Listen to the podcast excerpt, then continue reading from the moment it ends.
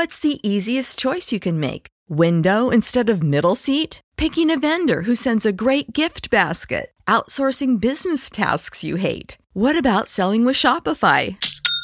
Whether you're selling a little or a lot, Shopify helps you do your thing, however you cha-ching. Shopify is the global commerce platform that helps you sell at every stage of your business. From the launch your online shop stage to the first real-life store stage. All the way to the, did we just hit a million orders stage? Shopify's there to help you grow. Whether you're selling scented soap or offering outdoor outfits, Shopify helps you sell. Wherever and whatever you're selling, Shopify's got you covered. Sign up for a one dollar per month trial period at shopify.com slash try. Go to shopify.com slash try now to grow your business, no matter what stage you're in. Shopify.com slash try.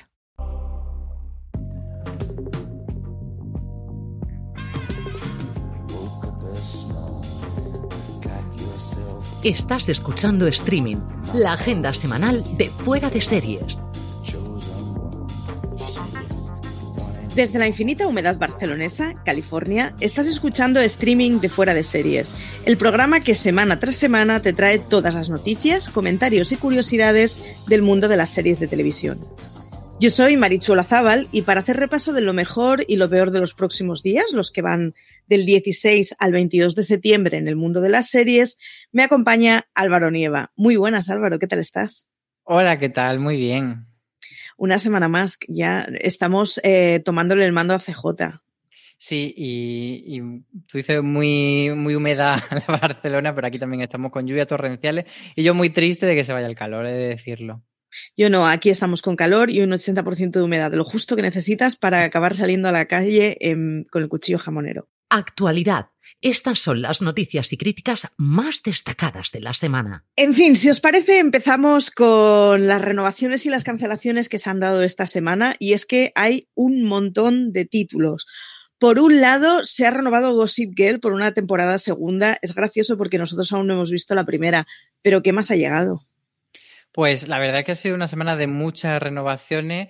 Eh, solo Asesinatos en el Edificio, que teníamos la duda de qué pasaría, si sería una miniserie o sería una temporada única, pues ya antes de que concluya esa primera temporada han dicho que renueva, así que no sabemos si será con un nuevo caso o si este caso que tratan en la primera temporada no se zanjará del todo. Pero bueno, la serie parece que ha funcionado muy bien y, y continuará.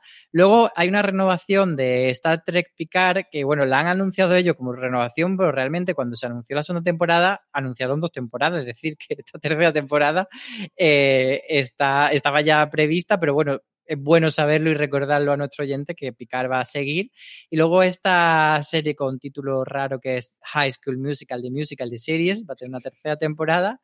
Y Good Trouble, que es una serie que es un spin-off de The Fosters o Familia de Acogida, como se llamó aquí en España, va a tener una cuarta temporada y se estrenó hace poco en, en Disney Plus, o este mes se estrena la tercera temporada. Así que, eh, bueno, pues ahí va avanzando poco a poco esa serie.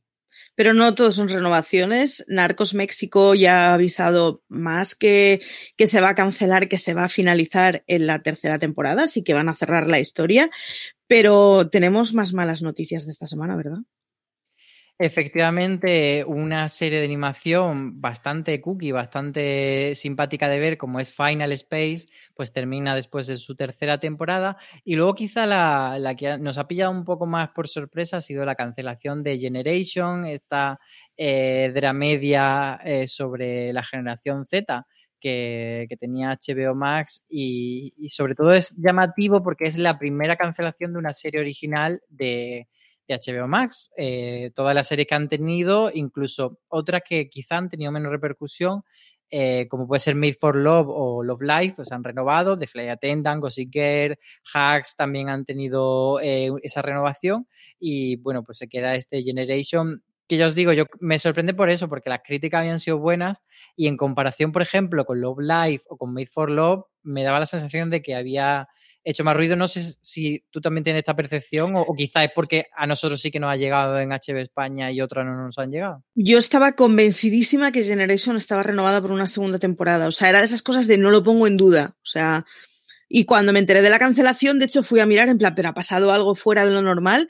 Y no, no, no, es que pues una cancelación ordinaria, lo que pasa que en mi cabeza estaba renovadísima. Yo, al final son estas cosas de los sesgos de los entornos, pero me daba la sensación de que Generation había levantado suficiente rumorcillo y suficiente voces como para que, en fin, fuera una serie renovada, pero parece ser que no. Pues efectivamente, muerta queda. Lo que sí viene es que La Extraordinaria Playlist de Zoey había sido cancelada tras la segunda temporada, pero hay noticias nuevas. Efectivamente, le dio con la guadaña a N B C la primavera pasada y llevaba bastante tiempo ahí como con el run run de si la renovaban o no. Le pasaba un poco como a Manifest y también Clarice ha sido la otra que está, y esa por, por el momento todavía no ha sido renovada. Estaban como las tres siempre en esa burbuja desde la cancelación de si alguien la retomaba. Pues ha sido Roku Channel, que son unos dispositivos de streaming de una marca japonesa que están intentando pues abrirse. Eh, además de al negocio, digamos, más tecnológico, pues también a la producción propia, y esto será su primera ficción propia, eh, y, y lo van a hacer en forma de película. Se va a llamar eh, La Extraordinaria Navidad de Zoey, y lo que va a contar, pues va a retomar la trama de donde se quedó, o sea, no, no va a ser una historia totalmente independiente, efectivamente va a retomar Eh, la trama donde terminó la segunda temporada, pero lo van a llevar a Navidad y van a hacerlo así como un especial. Y bueno, queda la cosa de que probablemente si funciona, pues continuarán haciendo más. Yo ya dije como el veinte de agosto que estoy completamente con el mood navideño este año, así que contad conmigo en esa peli especial, segurísimo. Lo otro son treinta monedas, nuestra serie patria. ¿Qué novedades tenemos? Pues oficialmente no está renovada por una segunda temporada, pero llevábamos mucho tiempo con el run run de que efectivamente se estaba trabajando en ello. Y bueno, Ale de la Iglesia tampoco se ha escondido, pues hace poco tuiteaba eh, una foto de los guiones de segunda temporada, del uno al ocho, pero como digo, no había esa confirmación oficial porque, a ver, para quien, para quien no sepa cómo va un poco esto, Eh, puede pensar, bueno, pues está escribiendo los guiones porque se va a hacer. No, porque mucha cadena, y sobre todo eso lo hace mucho H B O en Estados Unidos, y supongo que aquí lo han importado esa forma de trabajar, eh, lo que hacen es que encargan el desarrollo de una segunda temporada y cuando ya tienen todo el material deciden o no. Ejemplo, Territorio Lovecraft también tenía desarrollada la segunda temporada y se decidió que no se seguía adelante. O sea, que no tiene por qué ser eh, un indicativo cien por ciento confirmado de que se va a hacer. Pero nosotros en Fuera de Series sí que hemos ido oyendo de, a través de diferentes fuentes que el rodaje está muy, muy cerca de comenzar y que, bueno, para el mes de octubre ya probablemente estén allí en el pueblo de Pedraza grabando la serie treinta monedas. Así que nosotros eh, creemos que podemos la, poner la mano en el fuego de que sí que se va a hacer esa segunda temporada de treinta monedas.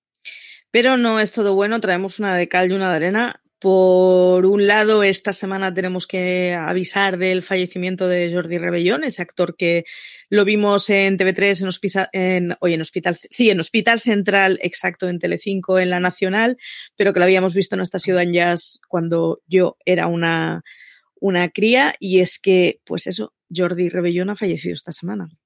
Sí, además es una noticia especialmente triste porque era joven, tenía sesenta y cuatro años y, y bueno, pues ha fallecido por un derrame cerebral eh, del que no se pudo recuperar por un ictus y, y es una noticia muy triste porque, bueno, todos le recordamos con mucho cariño por ese doctor Vilches, pero también por otras apariciones en series de ficción, por teatro, ha hecho mucho y la verdad es que es una pena. Por otro lado, la semana pasada hablábamos de la baja de Odenkirk en la serie porque había sufrido un pequeño infarto, decía él, eh, pero bueno, parece ser que ya está como una lechuga. Sí, comentábamos, no sé si como una lechuga, pero por lo menos se ha reincorporado a, al rodaje. Comentábamos la semana pasada que lo que estaban haciendo los productores era rodar todo lo que podían sin, sin Bob Odenkirk porque todavía no se había reincorporado. Pero poco después de hacer el streaming de la semana pasada, ya el propio Bob subió una foto a redes sociales diciendo que se reincorporaba. Así que respiramos aliviados porque sabemos que en Fuera de Serie todos nuestros oyentes son muy, muy fan de, de Better Call Saul y sobre todo que le tiene mucho cariño a nuestro Saúl Goodman, así que es una buena noticia, más allá de, de por el propio egoísmo de que la serie está en camino y que se va a rodar pronto, bueno, pues saber que está suficientemente recuperado como para volver a rodar. Por otro lado, hay dos nuevos anuncios. En primer lugar, una novedad española de Netflix. Se llama Las Últimas de la Fila. Eh, no, Las Últimas de la Fila no, Las de la Última Fila, que es diferente. Sí. Lo otro era un grupo de música. Eh, es una serie que, bueno, sabíamos que Daniel Sánchez Arevalo estaba colaborando con Netflix para desarrollar una serie después de que ya había hecho una película con ellos, y ahora sabemos ya por fin en qué consiste esta serie, que es sobre un grupo de, de chicas treintañeras que, que todos los años pues hace el típico viaje de estas juntas, etcétera, pero este año ese viaje pues eh, especial porque una de ellas ha sido diagnosticada de cáncer. Entonces sí que nos presentaron eh, el reparto, entre las que vemos a Itza Soarana, que, que la conocimos sobre todo eh, por Reyes de la Noche, también está Mariona Terés, que la recordaremos por, por Paquita Sala o Veneno, por ejemplo, y, y bueno, pues las vemos en la primera foto promocional, todas ellas rapadas, eh, suponemos que en, sola, en solidaridad con con esa am- amiga del grupo que, que tiene cáncer, así que bueno, pues ya iremos viendo cómo se desarrolla todo este proyecto. Y los Batman maníacos están de celebración porque el, el, el archivillano Pingüino va a tener su propia serie, parece ser. Eh, sí, es un proyecto todavía en desarrollo porque ya algunos medios han tirado las campanas al vuelo como que se va a hacer. Por ahora está en desarrollo, pero tiene pinta de que puede ser eh, bastante probable que se lleve a cabo. Está por ahí detrás J J Abrams y, y se ha hablado también de que se está en conversaciones con Colin Farrell para que interprete al Pingüino y, y hagan pues este spin-off de The Batman, que repito el de The Batman porque esta nueva iteración de Batman no es Batman sino The Batman, con su, con su artículo delante, y dicen, lo describen como una serie un poco rollo Scarface. Veremos a ver en qué queda la cosa, pero... Veremos pero en qué queda. Desde luego el, el personaje del Pingüino es un caramelito, así que a ver en qué queda. Pero vienen un montón de fechas. Empezamos con el estreno de Ana Tramel en Televisión Española el próximo martes veintiuno y llegan un montón más. Efectivamente, ya hablamos de, de Ana Tramel la semana pasada con motivo de, del Festival de Vitoria. Pues bueno, ya han puesto fecha, martes veintiuno... Eh, la tendréis en prime time y bueno, pues una serie, yo creo que, que se deja, sin ser una serie que te vaya a cambiar la vida, yo creo que es una serie que se merece que le demos una oportunidad y, y estaremos pendientes. Luego llega otra que está, tú tienes muchas ganas, ¿no, Maritxu? Sí, yo soy una, desengañémonos, con The Good Doctor, que es la que viene ya con una quinta temporada, que es para alucinar, eh, nos llega a X N el cinco de octubre y yo además es de estas series que cuando no está no me acuerdo de ella, pero cuando va a venir es como, oh Dios mío, necesito verla ya. Así que The Good Doctor la tenemos en nada. El que estará muy contento es C J. C J y la mayoría de, de nuestros oyentes, también nuestro compañero Luis Aceituno, Aloña... Mucha gente que con esta fecha, ocho de octubre, vuelve Succession, temporada tres, y bueno, pues eh, ya han lanzado también algún avance que lo podéis encontrar en, en nuestra web y tiene bastante buena pinta y sobre todo pinta de que va a ser el gran estreno con el que se va a promocionar eh, la plataforma que, que, o sea, se estrenará de hecho la temporada como H B O España, pero luego mutará a lo largo de la temporada en H B O Max y yo creo que va a ser una de, de sus grandes bazas para, para este lanzamiento. Soy muy fan de la estrategia que han hecho con el cartel promocional y es que están todos como, bueno, eh, yendo... caminando en grupo, pero entonces claro, ves una persona delante, uno a su izquierda y uno a su derecha, entonces para volvernos directamente con paranoicos han decidido que en lugar de hacer un cartel van a hacer cuatro intercambiando las posiciones, con lo cual no se puede hacer ningún tipo de lectura de bueno, si está a su derecha será que es el importante. Olvidaros, hay cuatro versiones de carteles. Así que todas las hipótesis tienen cabida. Y cerramos con el estreno de Ojo de Alcón. Efectivamente, la nueva serie de Marvel que ya tiene fecha eh, será el veinticuatro de noviembre cuando se estrene y, y se va a prolongar su emisión prácticamente hasta las Navidades. Entendemos que ahí hay un poco de, de ese tipo de estrategia eh, de, y creo que va a haber cierta pausa entre... que qué pasaría si, que es la que está actualmente en emisión, y Ojo de Alcón, tampoco mucha, pero bueno, yo creo que han querido reservarse a las navidades, que esa fecha jugosona para hacer caja y que la gente diga, vamos a renovar la plataforma y, y una suscripción anual nueva.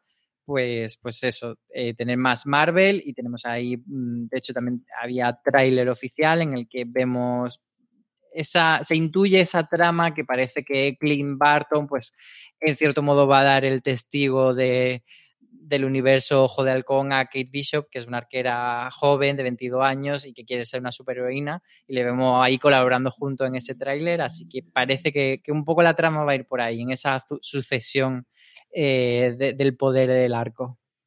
Pues si os parece, hacemos una pausita, como hicimos la semana pasada, ya sabemos, corte, ¿cuál es tu serie del momento? Se trata de preguntar a gente que nos importa su opinión, en este caso Borja González Santaolalla y Diana Rojo, que ya lo sabréis de sobrísimas, pero son los creadores de Luimelia, que terminó la cuarta temporada eh, su semana, la semana pasada o el pasado domingo en A tres Player Premium. Así que os dejamos con Borja y Diana, los señores de Luimelia. Es que yo voy a decir la misma que creo que cuando nos preguntaron, dije, voy a decir The Good Fight. Eh, The Good Fight, mira, voy a decir The Good Fight y voy a meter también Evil, que es un poco de los mismos, pero eh, por, y, y por, por una cuestión que me, que me fascina, y es que eh, o sea, The Good Fight tiene todas las cosas que, que me gustan, aparte que me flipan las todo lo que tiene que ver con abogados. Evil tiene todas las cosas que me gustan porque me flipa el género. Pero tiene una cosa que es que no son, eh, no, no son maniqueas en ningún sentido. O sea, una serie de abogados que te plantee temas tan diversos, tan de actualidad y tan... Eh, o sea, que, que, ha, pues, que son polémicos y, y que no se case con nada. O sea, que, que te dé razones para ambas cosas. O sea, que te argumente todo. O sea, es la hostia, me parece increíble, me parece súper inteligente. Y en Evil, una serie con tantos clichés de género abiertamente eh, procedimental, o sea, ¿no? De un hoy cada día, un caso y tal, y, eh, que a la vez te dé la vuelta a todo, que, que, que tenga esos personajes también construidos y tal. O sea, me parece como dos series creadas por las mismas mentes, las cuales adoro, eh, me, me parecen la leche. Me parece la leche y cada día me sorprendo con, con lo que veo de ellos.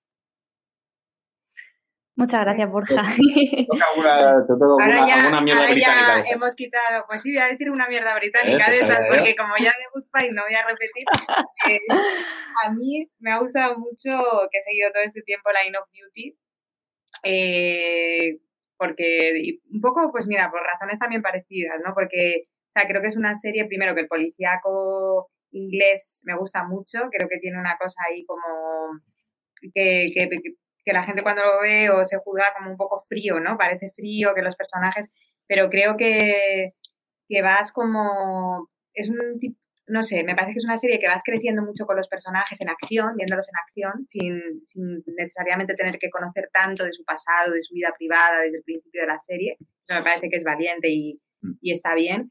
Eh, y luego, sobre todo, pues que tiene...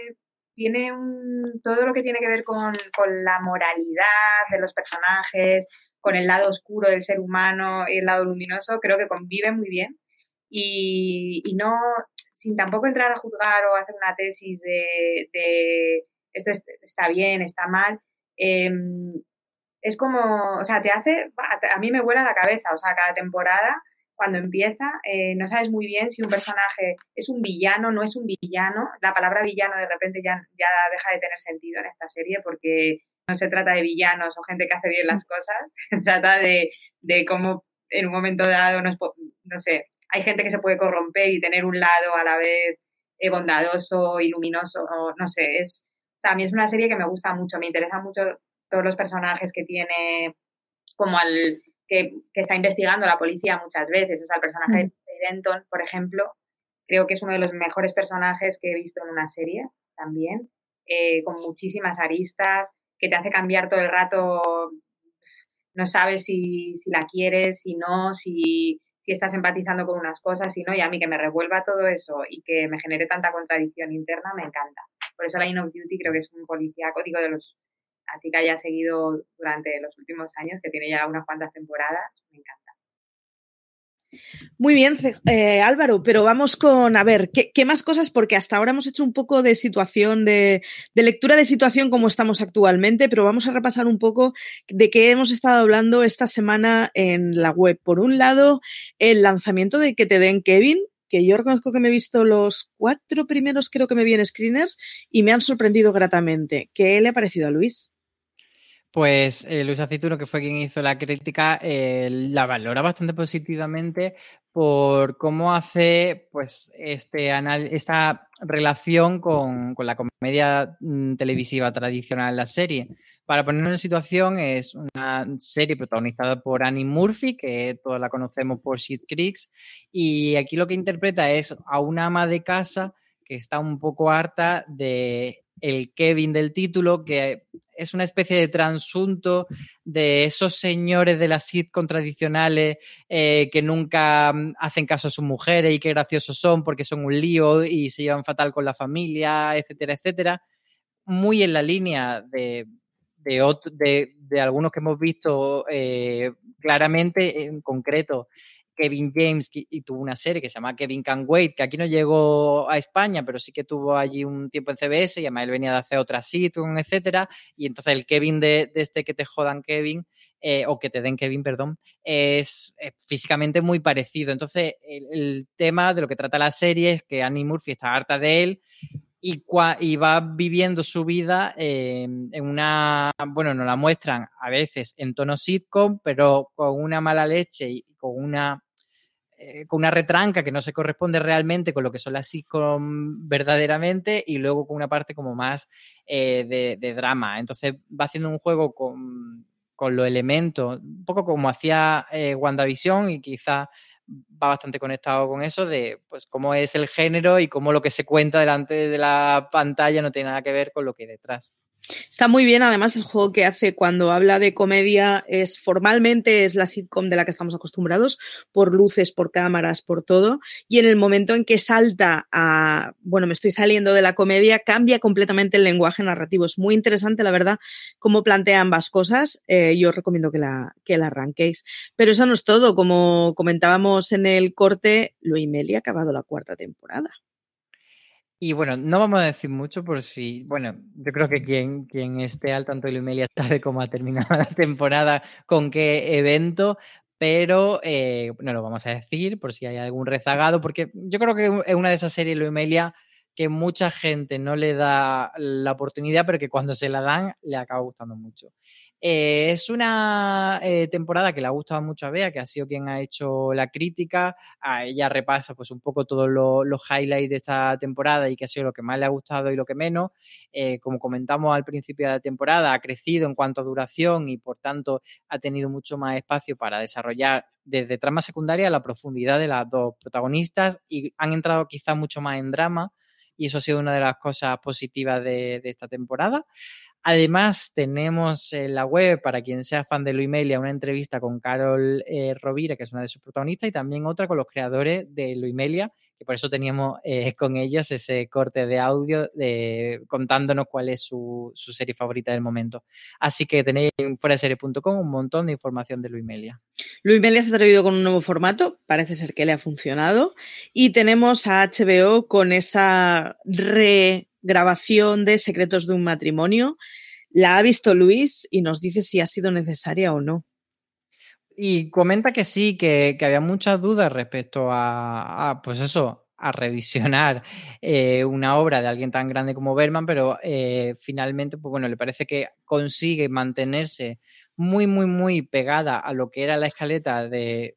del primer episodio de Los Secretos de un matrimonio original, que prácticamente calcada, pero que a la vez los temas que introduce sí que eh, se va notando pues esa revisión de, de las relaciones sentimentales, que no son lo mismo cuando se hizo la serie original que ahora ya en, en este punto de dos mil veintiuno en el que estamos. Entonces que sí que merece la pena darle ese, ese primer acercamiento a Secretos de matrimonio, y veremos a ver cómo va evolucionando. Y por último, una intensita Maritxu Olazabal ha hablado de Condena con el título Si solo ves un drama este otoño, que sea Condena. ¿Y, y qué te parece, Maritxu? Ahora, ahora en retrospectiva, ¿crees que te has venido muy arriba o cuéntanos no. por qué solo hay que ver ese drama? Solo hay que ver ese drama. Son tres episodios de una hora, es maravilloso, está protagonizada por Sean Penn y por Stephen Graham, al que conocemos sobradamente de un montón de series inglesas. Es un serión. Sean Penn se casca un papelón increíble, hace de señor de mediana edad que tiene un problema con el alcoholismo, se le va de la mano el volante y mata a alguien accidentalmente. Una de esas situaciones de, abro muchísimas comillas, nos podría pasar a cualquiera, pero quiero decir, a alguien que no parece que viene del entorno delictivo, que acaba en la cárcel. Y Stephen Graham hace de funcionario de prisiones al que le ponen entre la espada y la pared.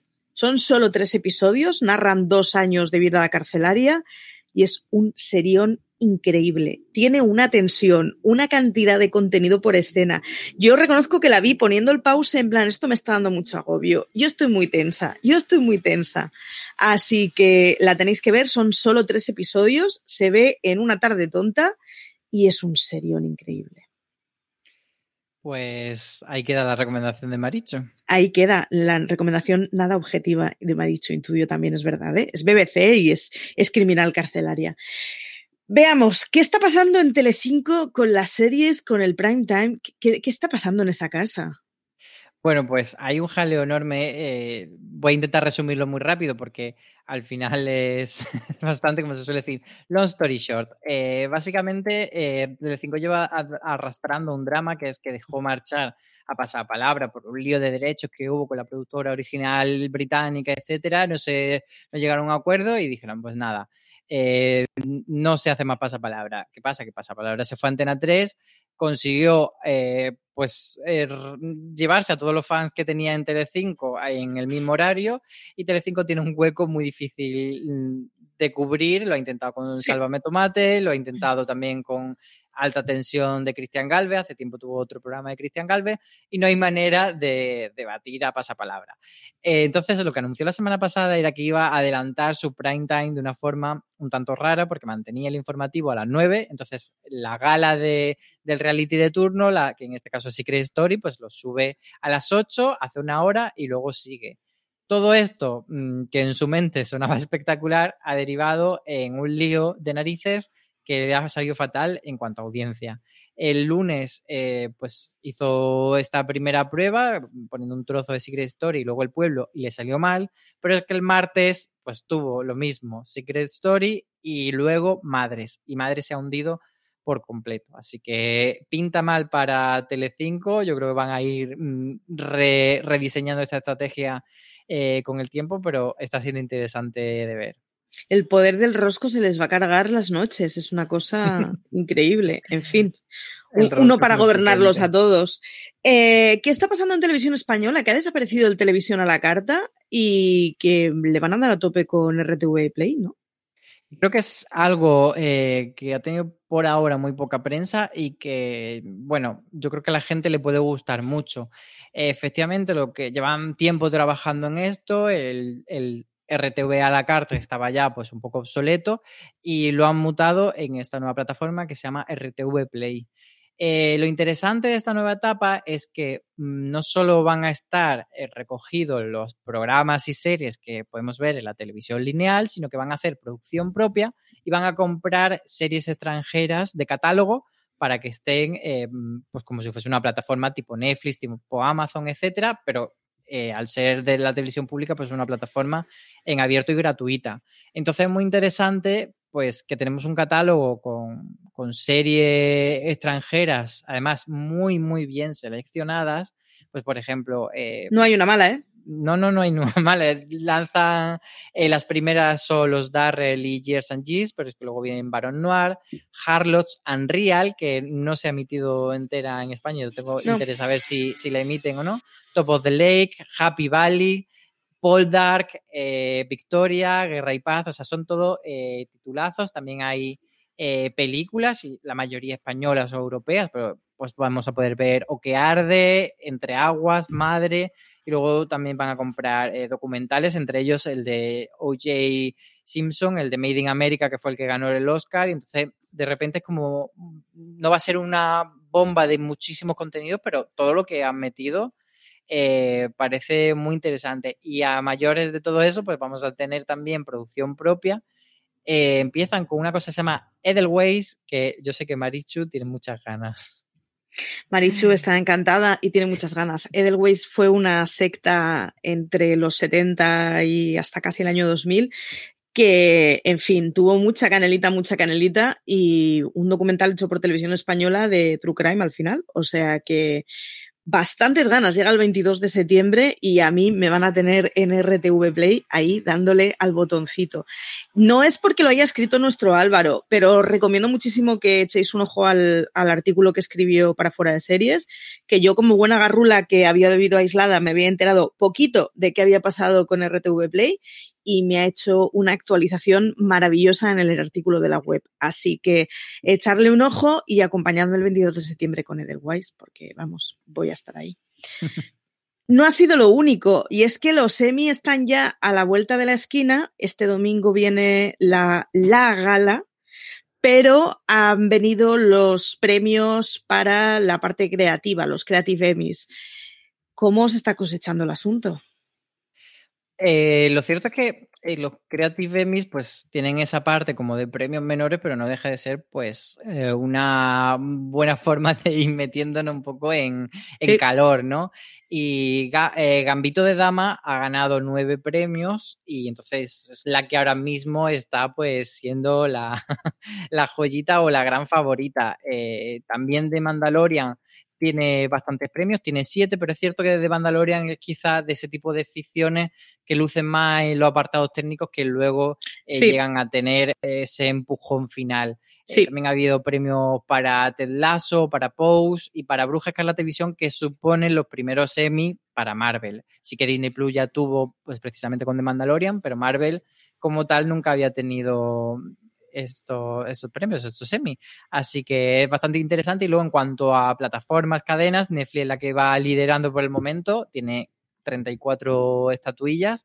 Y la siguiente, con bastante diferencia, es Disney Plus, que tiene trece premios. Entonces, hay un, una gran diferencia, pero bueno, al final esto es la cantidad, pero la calidad es quien se lleva este domingo lo, los jugosones, que son mejor drama, mejor comedia y mejor miniserie. Sí, eh, las... No, digo, las categorías mayores vendrán el domingo, pero luego cuando veas una serie que ha sido premiada con ocho gritones de Emmys, pues vienen porque sacan en las técnicas, o sea que... Sí, pero luego en esta categor- en estas galas, que además hicieron varias galas eh, el fin de semana pasado de los Creative Emmys, ah, sí que ha habido algunos premios mmm, como que son también interesantes o curiosos. Eh, Maya Rudolph, por ejemplo, ha sido la primera persona en ganar dos premios dos años consecutivos. Eh, uno es por actriz doblaje por Big Mouth y otro sí. por eh, episódica, eh, por actriz invitada, mejor dicho, en Saturday Night Live. Estos dos premios los ganó el año pasado y los ha vuelto a ganar este año. Y luego hubo uno que, que tuvo cierta polémica o cierto chascarrillo, y es que Claire Foy, después de haber ganado el Emmy como actriz protagonista, este año lo ha ganado como actriz invitada por The Crown, porque tuvo un pequeño, mínimo, mínimo eh, cameíto de, yo creo que era como un minuto, eh, que era como una especie de aparición del pasado, y la verdad es que mmm, dejó esa sensación como que se lo han dado más por el nombre que por realmente haber hecho una, una aparición memorable en esta temporada de The Crown. ¿Tú qué opinas, Maritxu? A ver, Otim, opino que si yo estuviera nominada al lado de esta señora por ese papel, me enfadaría mucho. Pero como superfan de Claire Foy en el papel de The Crown, es que me da igual, como si la quieren poner solo porque ha aparecido los títulos de crédito, los reconozco. Así que la Maritxu objetiva dice que, hombre, si empezamos a entrar con estas, pues efectivamente, pues eso, pues ponedla cada año, ¿no? A ver qué es lo que pasa. Pero es que es Claire Foy y lo hizo muy bien. ¿Qué más bueno. series ha habido? Porque eh, Queer Eye se ha llevado otra vez como mejor reality. Eh, se lo ha llevado Queer Eye, efectivamente. Luego yo creo que una que se van a alegrar bastante nuestros oyentes es Love, Death and Robots, que se llevó sí. el premio a Mejor Programa de Animación en formato corto, mientras que la mejor serie animada de este año fue Primal de Adult Swim, que aquí la tenemos en H B O España.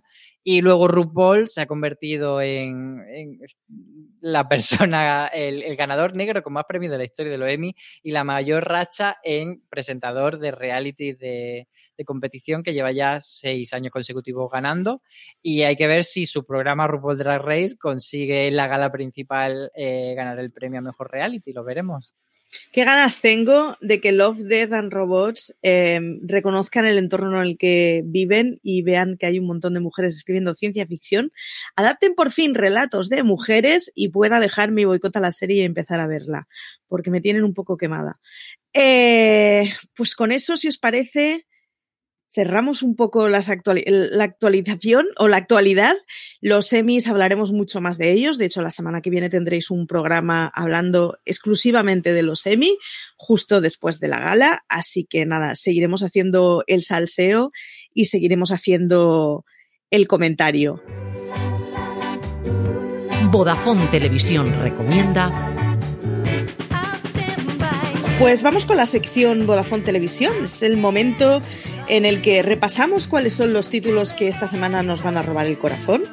Te recordamos que con Vodafone Televisión puedes acceder a los contenidos de H B O España, Disney Plus y Amazon Prime, posicionándose como el mayor agregador de cine y series en España. Álvaro, ¿qué nos recomiendas esta semana? Pues esta semana yo me voy a quedar con una serie de Amazon Prime que es Nine Perfect Strangers, que, se, que está ahora mismo en, en su recta final y, y bueno, como no lo habíamos comentado en, en episodios anteriores, yo creo que es importante destacarla porque está siendo bastante interesante y bastante adictiva. Eh, para quien no lo sepa, es una serie que se basa en un libro de Liane Moriarty, que es quien hizo el, el libro en el que se basaba Big Little Lies, y tiene un poco este rollito de mezclar el drama con elementos de thriller y todo en ese, en ese entorno de un retiro espiritual de dudosa confianza que se llama Tranquilum House y que yo tengo muchas ganas de visitar. Un dato así que voy a lanzar como a modo de curiosidad es que Tranquilum House se supone que está eh, ambientado la trama de la serie en California, pero yo estoy investigando y esto está en Australia, es un Airbnb que se puede contratar con un precio que cada día va subiendo, pues se va poniendo por las nubes porque está gustando mucho la serie. Y cuando yo lo he consultado es como unas cuatro mil, unos cuatro mil euros por noche. Pero he de decir que son dieciséis camas. Así que si juntáis un grupo majo de amigos, dieciséis, os vais a Australia, os sale la noche como a doscientos treinta y pico euros, creo. Así que tampoco está tan caro. Tú, Maritxu, ¿qué, qué nos recomiendas? Pues voy a comenzar con lo que hacemos en las sombras. La verdad es que mentiría si no digo que estoy enganchada a ella. Es el éxito que nos llega de la mano de H B O España y que semana tras semana nos sirve para desconectar completamente. Son cuatro vampiros y un humano compartiendo casa en Estados Unidos y básicamente viviendo locuras. Es divertidísima. Para aquellos que en su día visteis el ori- la película original, ya estáis comprados. Para todos los que no os habéis enganchado, tenéis las tres temporadas en H B O. Es un placer y es sin duda la media hora de desconexión diaria. Pero no podemos olvidar en Disney Plus el próximo veintidós de septiembre y El último hombre, basada en la aclamada serie de D C Comics de Brian K. Vaughan y Pia Guerra.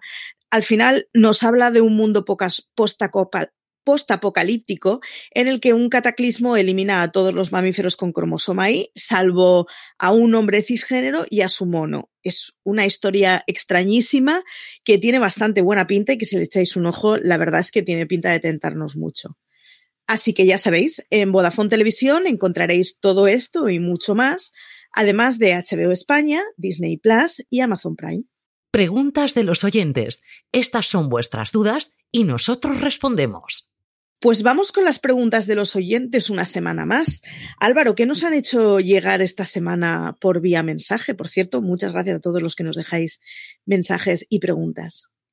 Pues José Manuel Díaz González tiene una pregunta que a ti creo que te va a escocer un poquito porque dice lo siguiente.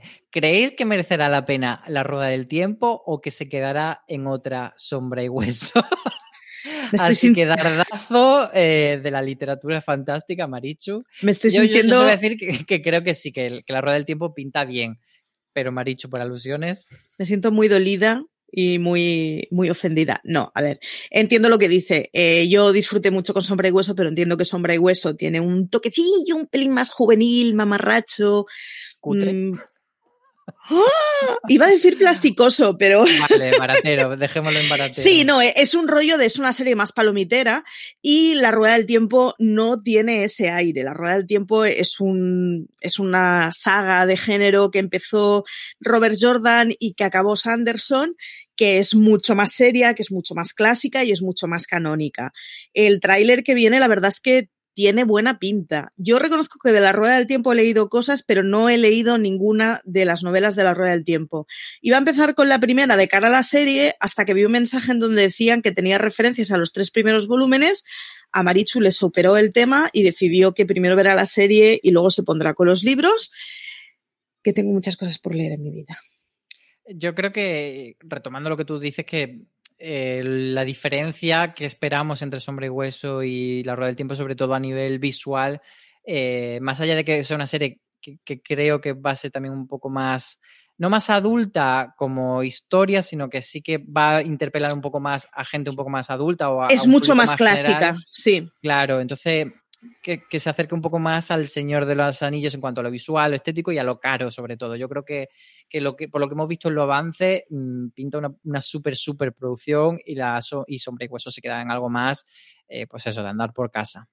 También creo que no tienen las mismas intenciones las dos series, ¿eh? Sombra y Hueso yo creo que era una serie de Netflix, mucho para el nicho de Netflix, y es lo que dices tú, La Rueda del Tiempo es para pues aquellos a los que les gustó El Señor de los Anillos y que tenían edad como para recordar El Señor de los Anillos cuando se estrenó.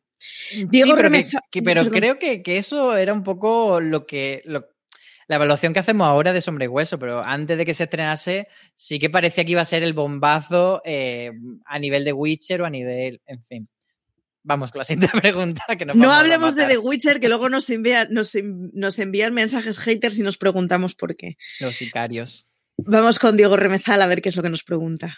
¿Creéis que habrá un spin-off de La Casa de Papel? Yo creo que sí, que lo va a haber porque es un bombazo ineludible. No sé si lo van a anunciar muy de seguido o se esperarán un poco. Sí que se sabe que va a haber una especie de remake barra continuación barra reboot barra todavía no se sabe qué, eh, ambientado en Corea del Sur, pero creo que el equipo español sí que debe hacer algo.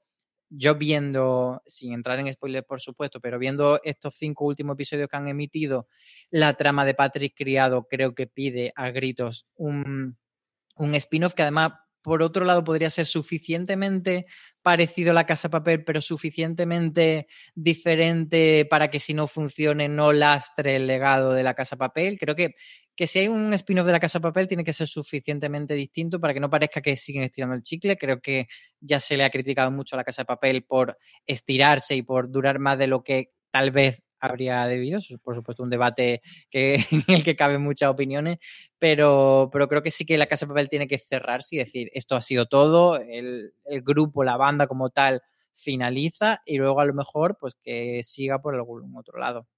Ya le costará a Netflix, de todos modos, dejar esa, esa marca, ¿eh? Lo que ha removido La Casa de Papel en el mundo, en fin, ya lo querría para mí un, un mes de estos. Vamos con la agenda de las series. Habitualmente la, la narro yo, pero yo estoy haciendo de C J, así que ¿quién hace de Maritxu? Vamos a ver, Bea Martínez. Hola de nuevo, ya soy Maritxu, me encanta. Ya eres me Maritxu. Encanta, me encanta este papel. ¿Qué nos traen esta semana las series? Pues la verdad es que viene una semana con títulos bastante potentes. Eh, empezamos el jueves dieciséis de septiembre con la tercera temporada de Rocco, eh, que llega a Stream, y a Amazon Prime Video llega la segunda temporada del Juego de las Llaves. Luego, el viernes diecisiete de septiembre, eh, llegan títulos como la tercera temporada de Sex Education a Netflix, que yo la verdad es que le tengo muchísimas ganas. Llega también a, a Netflix El Juego del Calamar, que por lo que hemos comentado antes, yo sé que Maritxu tiene muchas ganas de verla, aunque no entendamos nada. Y luego llega la segunda temporada de The Morning Show a Apple T V Plus con Jennifer Aniston y Reese Witherspoon. Eh, de ahí pasamos al domingo diecinueve de septiembre, que llega la segunda temporada de Work in Progress a Movistar Series. Y pasamos, damos un salto hasta el martes, que llega a Filming Los Testigos, que también eh, sé que es una serie que quiere ver Maritxu por encima de todo, se le acumulan. Y mmm, también llega la séptima temporada de Younger a T N T.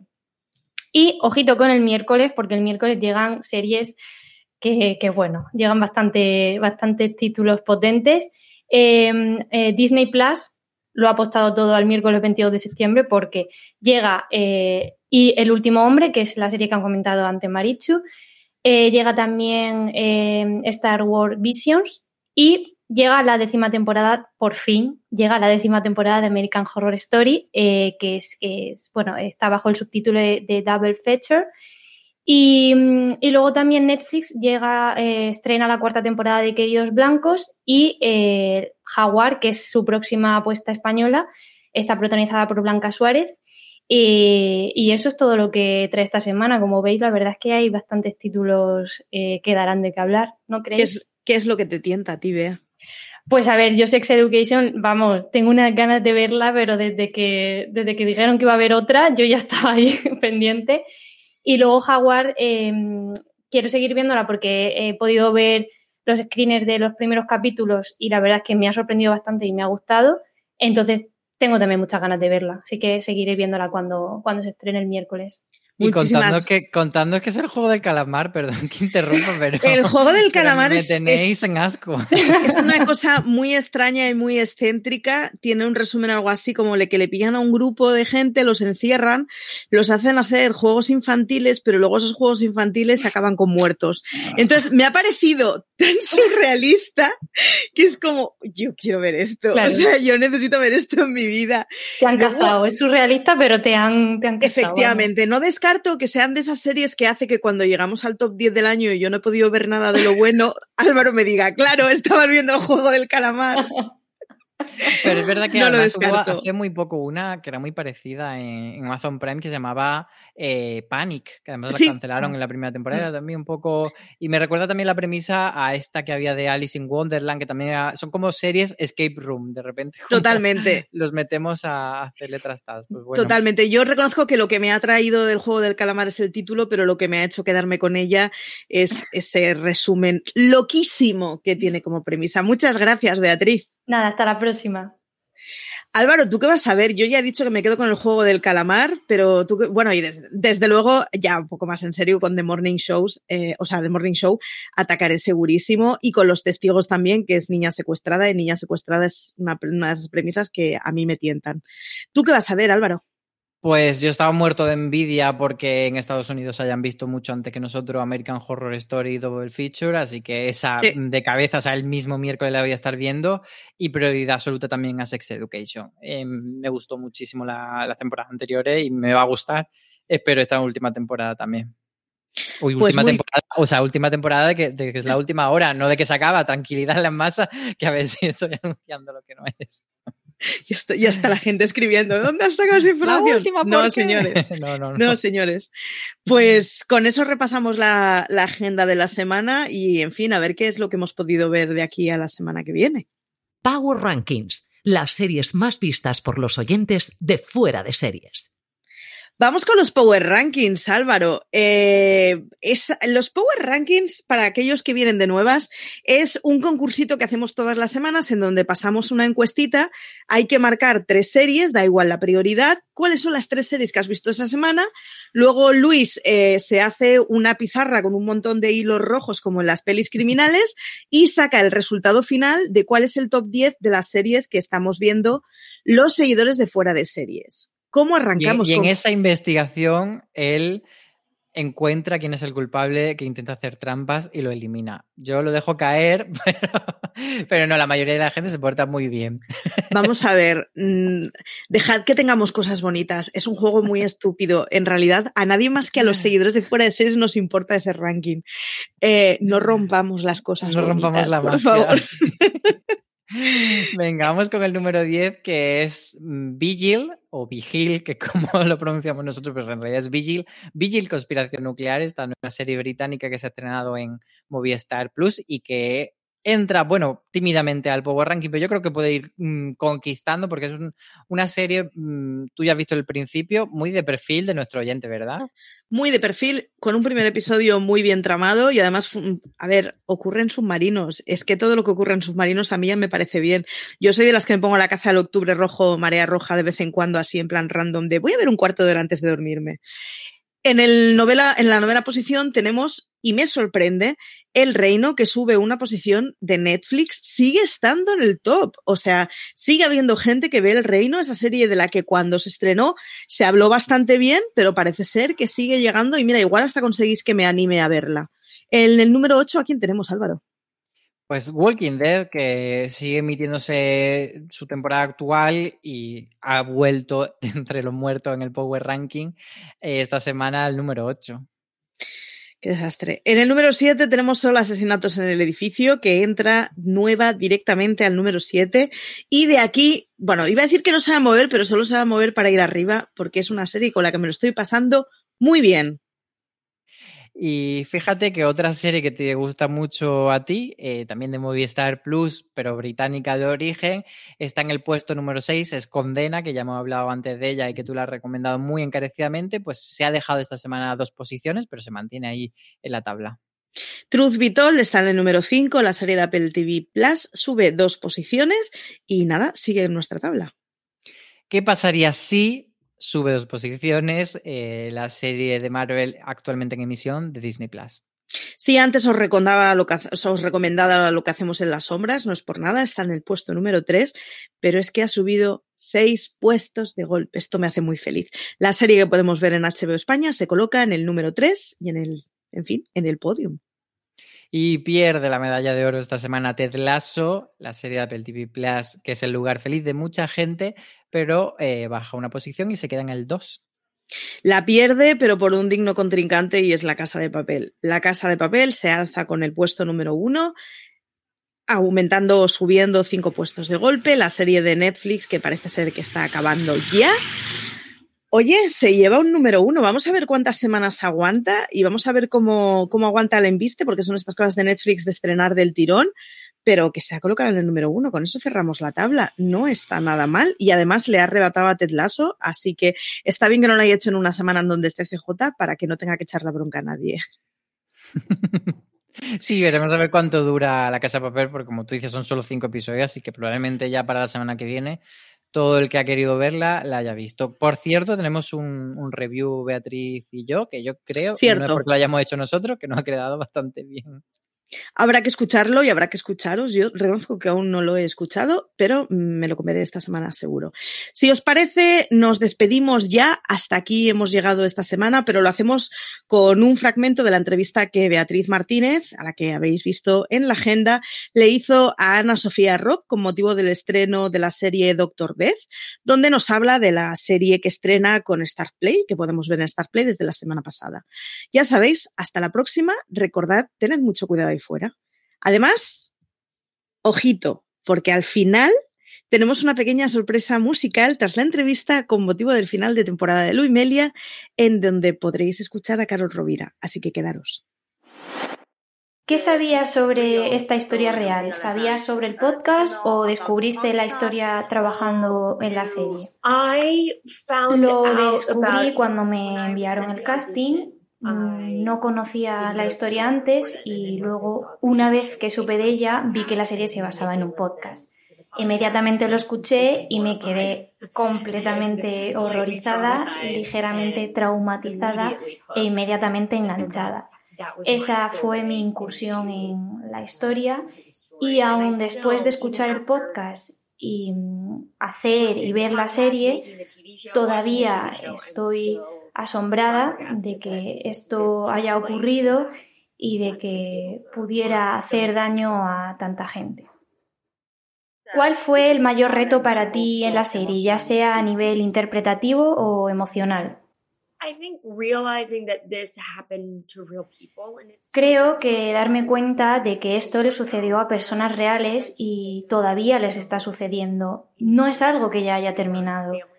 Las víctimas todavía están sufriendo o las familias todavía están de duelo mientras grabamos a su amigo fallecido.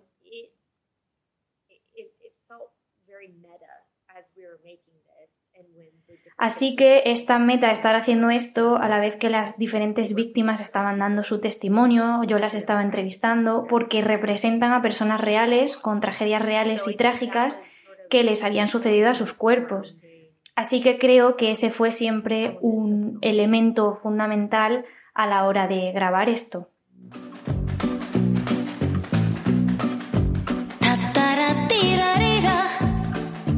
Acabas de escuchar Streaming, el programa de Fuera de Series que todas las semanas te trae la actualidad seriéfila. Te puedes suscribir en iVoox, Spotify, Apple Podcast o en tu reproductor de podcast de confianza.